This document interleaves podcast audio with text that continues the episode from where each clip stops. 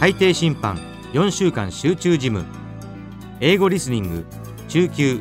日常ビジネス編。CD1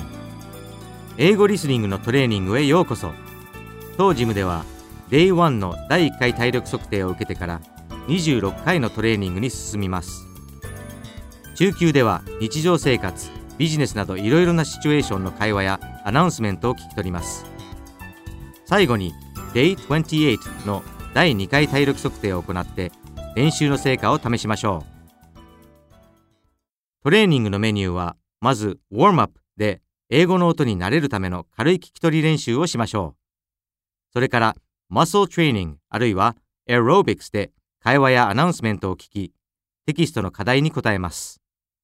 回答解説に目を通したらもう一度 CD 音声を聞きながら英文スクリプトを目で確認し